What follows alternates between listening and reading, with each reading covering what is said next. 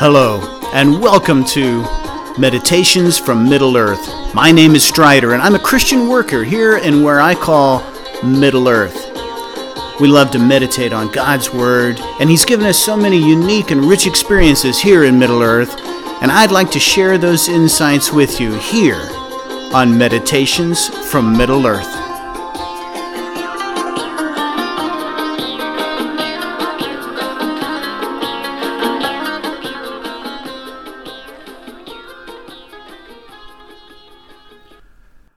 Well, good afternoon, or at least it's the afternoon here. And today I want to talk about the Beatitudes. I'd like to start a new series uh, talking, basically walking backwards through Matthew. Um, in chapter 5, he has the Beatitudes, and this is his declaration of what the kingdom of God is like, or more specifically, what um, the participants in the kingdom of God are like. And uh, as, as, I look at the Beatitudes, I see uh, three sets of three here.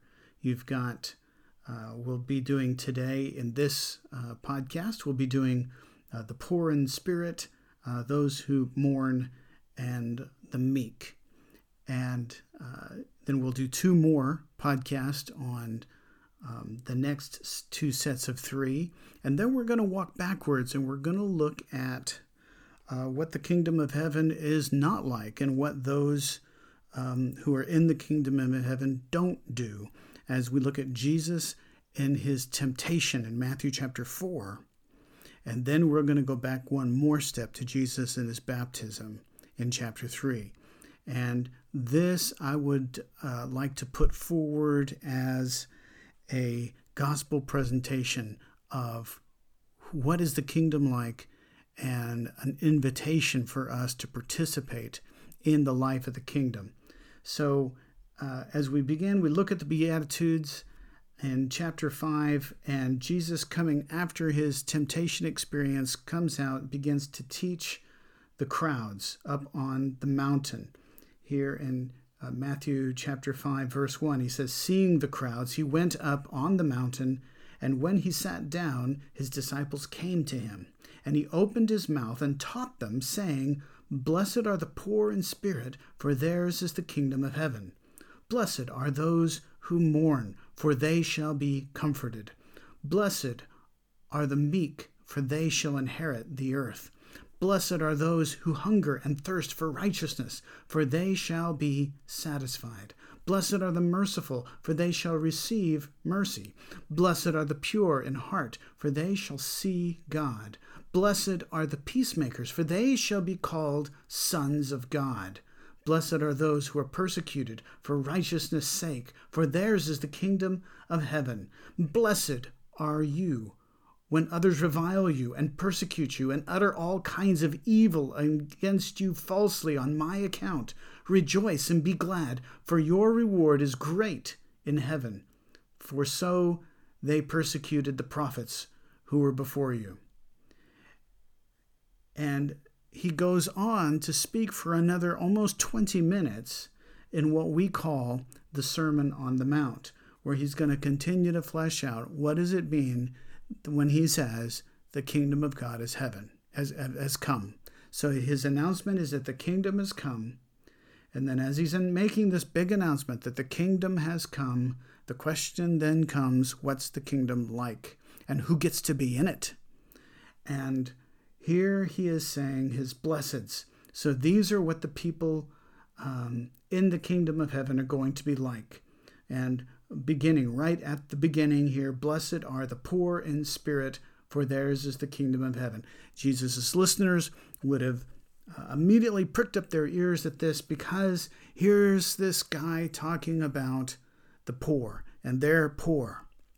Jesus has not shown up into Jerusalem. He is not preaching to the Pharisees. He is not preaching to the king. He is not preaching to the people in powerful positions. He's not preaching to the rich per se. He is out among the common folk. And these common folk have largely been left behind by the religious establishment. Uh, these guys are on the outside looking in because obviously to be blessed in their world is to have goods and property and servants. You think about even keeping the Sabbath on the Sabbath day, the way that the Pharisees and the religious leaders of the, of the time taught that you had to keep the Sabbath, could they even do that? Well, of course they couldn't. They had animals. And uh, goodness, Jesus got in trouble later on, even for spitting on the ground and making mud when he went to heal the blind man, which of course he did very deliberately. But at this time, this is considered work. He is plowing by his spittle hitting the ground and making a groove in the earth, and therefore uh, he is breaking the Sabbath. Well, obviously, poor people can't uh, not do anything on the Sabbath day. They have animals. You know, the farmers have to get out and do something with their crops. Uh, the even if they even if they don't do the big harvest on a Sunday or a, a Sabbath day, uh, still they're going to have to do something. The animals have to be fed. Life has to happen, and poor people don't have somebody else to do it for them so that they can sit around and have the luxury of having a Sabbath the way that the Pharisees were teaching them to have a Sabbath. Now, of course, what, one of the things Jesus is going to demonstrate is the fact that they're doing the Sabbath all wrong. However, to start here, Jesus is already getting their attention by saying, Blessed are the poor in spirit. Because these guys are all thinking, I'm on the outside. I can't be in. I'm not a priest. I don't get to go into the temple. I'm not a a rich person. I don't have the luxury to keep all these laws, to make all these sacrifices. I am not able to be a good person, a religious person. I am not able to be somebody who God loves. And they feel on the outside. And here's Jesus coming and saying, No, no, no, no. Blessed, happy are they who are poor in spirit you guys who feel that you're you don't have it all together, you guys who feel that you um, aren't the ones in control, who are not large and in charge, who are not able to keep all the laws, you guys who feel poor, you're the ones who are rich. You're the ones um, that I can say to you, for theirs is the kingdom of heaven. The kingdom of heaven is for you. I've created this kingdom, I've brought this kingdom, and this kingdom is for you. It is not for somebody else. You qualify, uh, not by your great and wonderful deeds, but because I decided you qualify. Your poor in spirit is qualifying already. And this is such an important concept. So, this really, uh, and, and certainly, um, this is not a new concept or an original concept with Jesus the idea of being humble uh, goes, it transcends cultures and it transcends religions. People have been talking about this for a long time. If you say, I know, then you're leaving no space for somebody else to give you new information. Your saying, I know, cuts off future possibilities. When you say, I don't know, you open yourself up to the opportunity to learn something new and to move in a new direction. So to be poor in spirit means that you're acknowledging to God that you don't know it all, that you don't know what His kingdom is like, you don't know what His blessings are like, you don't really know what He's like. And now you give Him the opportunity to come and be your teacher. Now you give God the opportunity to come and tell you who He is if you already know, if you've already gripped on to what you believe solidly, then you don't have the opportunity to learn more and go deeper. And what I want to point out here is that as we go through these blesseds, I don't believe that this is a beginning stage. What we many times do is we begin in our young life, as we come up through our teens and into our 20s, we, we come to the state where we realize that we don't know. Obviously, when you're, when you're much younger and you're immature, you, then, you believe that you know everything. But you, you, you come to a place where you don't know. And then you open yourself up to new possibilities. And God comes and teaches you something special and something unique. And then you say, oh, great, now I've got it. Uh, I'm going to read the Bible and I'm going to know I'm going to listen to my pastor at church. I'm going to listen to good Bible teaching. I'm going to listen to these things, and then I will know. And then I'll know it all, and I'll have it down, and then I'll be full. And this is not where we're going with this. No. It's blessed are the poor in spirit, now and for always. We always need to keep our heart open to God. We always need to allow Him to continue to speak into us what is true and what is good and what is real. You just think about how important this is because for too many Christians, we've opened ourselves up to God early on in our Christian walk. We allowed Him to teach some things, and now we've got our dogma down. And as we have our dogma down and we're telling, we're shaking our finger in the faces of everybody else and saying, This is the way, this is the truth, this is the life, I know it all, and I'm firm in my convictions. Well, good for you, you're firm in your convictions, but are you really saying that you know all about God and all that He has to offer and all that He is? You can't. It's a lie. And the person that Jesus is looking for to populate his kingdom. The person that he's calling blessed is the person who can continually admit, not just yesterday and the day before, but today and tomorrow, that he's poor in spirit. I've studied the Bible for years and years and years and years. 40 years now I've studied the Bible, more than 40, and I can honestly say I've not begun to scratch the surface of who God is of all the things that He has to teach me, of all the ways that I still need to grow. There are some things that I can say I believe are true. For instance, I can say that the scripture that I'm reading right now is true. But I can't tell you that I understand everything about this scripture even today. So I have to maintain this attitude of humility that says, I still have more to learn. I'm still poor in spirit. And if I can say that, then the promise to me is that mine is the kingdom of heaven.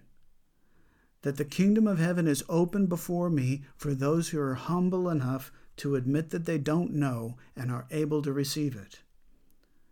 And now let's move on to uh, verse 4 here in Matthew 5. Blessed are those who mourn, for they shall be comforted. Well, on the one hand, this sounds a whole lot like Corinthians, right?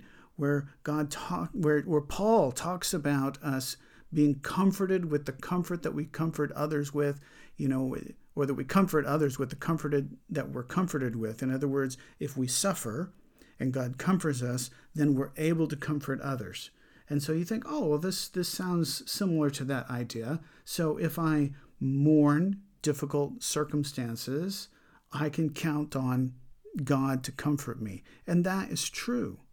But mourning is more than that here. As mourning becomes an aspect of your character and personality, and not all of us are like some of some people are very maudlin, very downcast, uh, always pessimistic.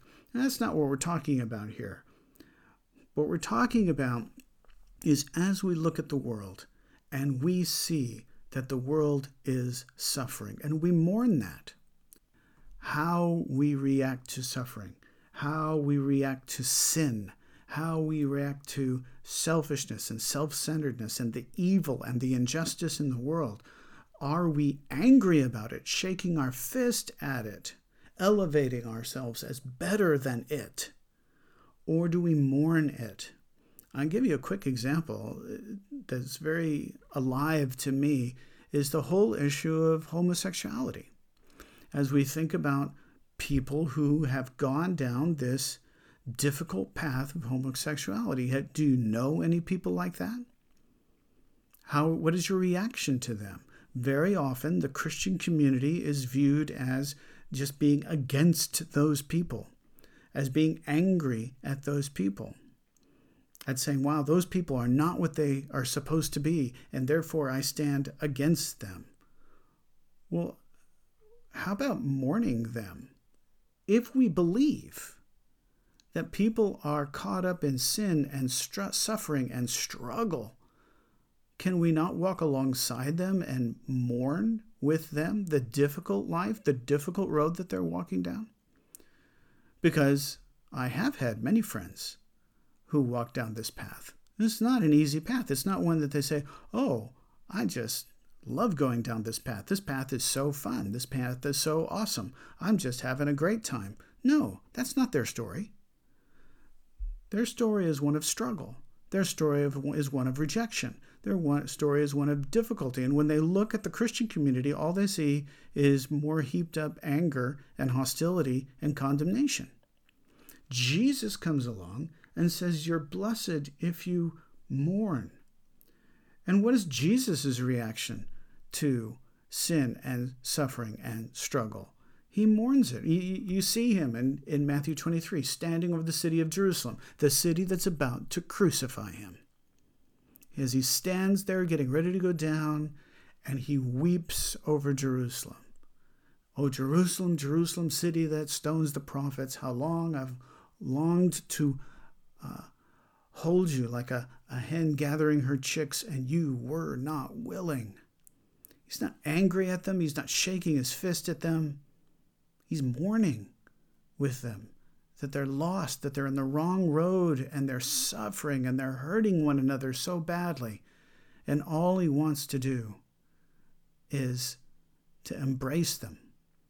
Can, can we do that with sin and, and with people who are sinning, with people who are struggling, with people who are, who are uh, walking difficult paths?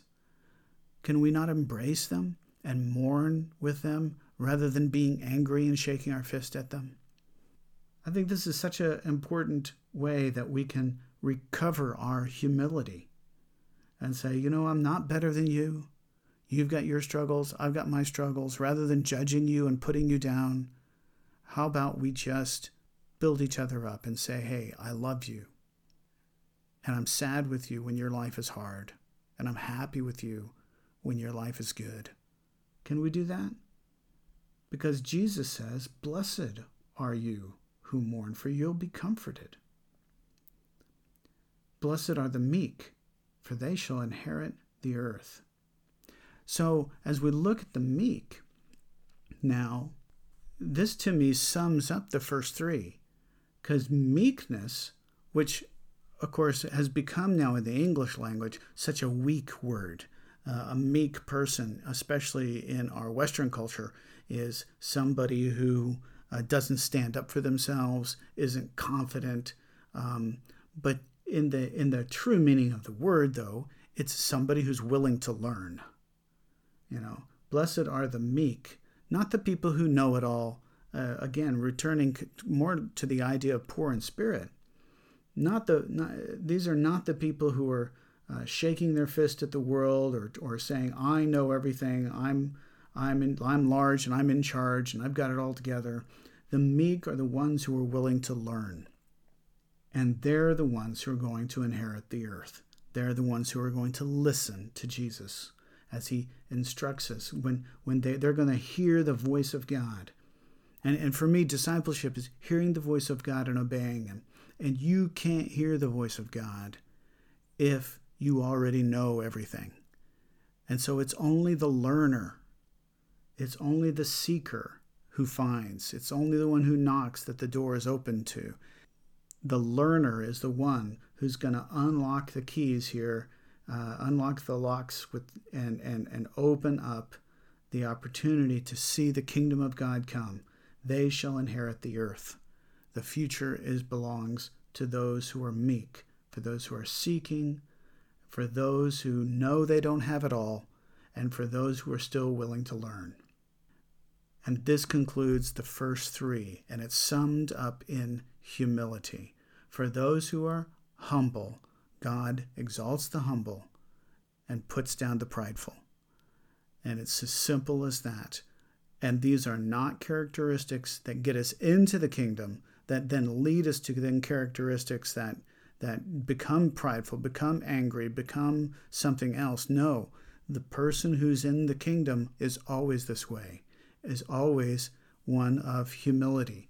And therefore, we need to um, really get a hold of this concept that as we look to God and we become followers of Jesus and we look to God who's created the universe, one of his greatest attributes is humility. You just think about how Jesus is with us. He comes to the world. He debases himself, you know, being born in a manger. He grows up with the skin knees, creator of the universe that he is. And he's and he's living in a backwards village in a difficult, difficult time. In a conquered country, in a country overrun by Roman soldiers uh, here's Jesus growing up as a carpenter in Nazareth.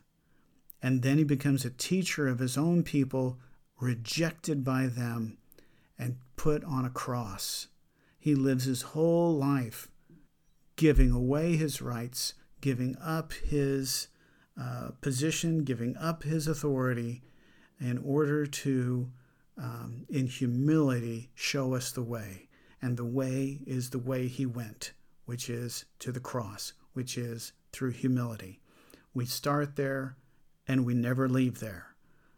And so I encourage you to today to look at your life, to look at your attitudes, and to come back to being poor in spirit, to mourn the brokenness of the world as, as God mourns the brokenness of the world. And instead of being angry at injustice, just mourn with it, just sit with it. And in humility, love it. Love the world as He loves it.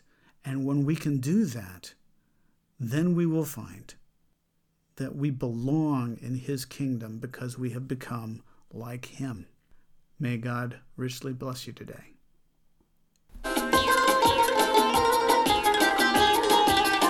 This has been Meditations from Middle Earth. May God be your ever present teacher and richly bless you on your journey.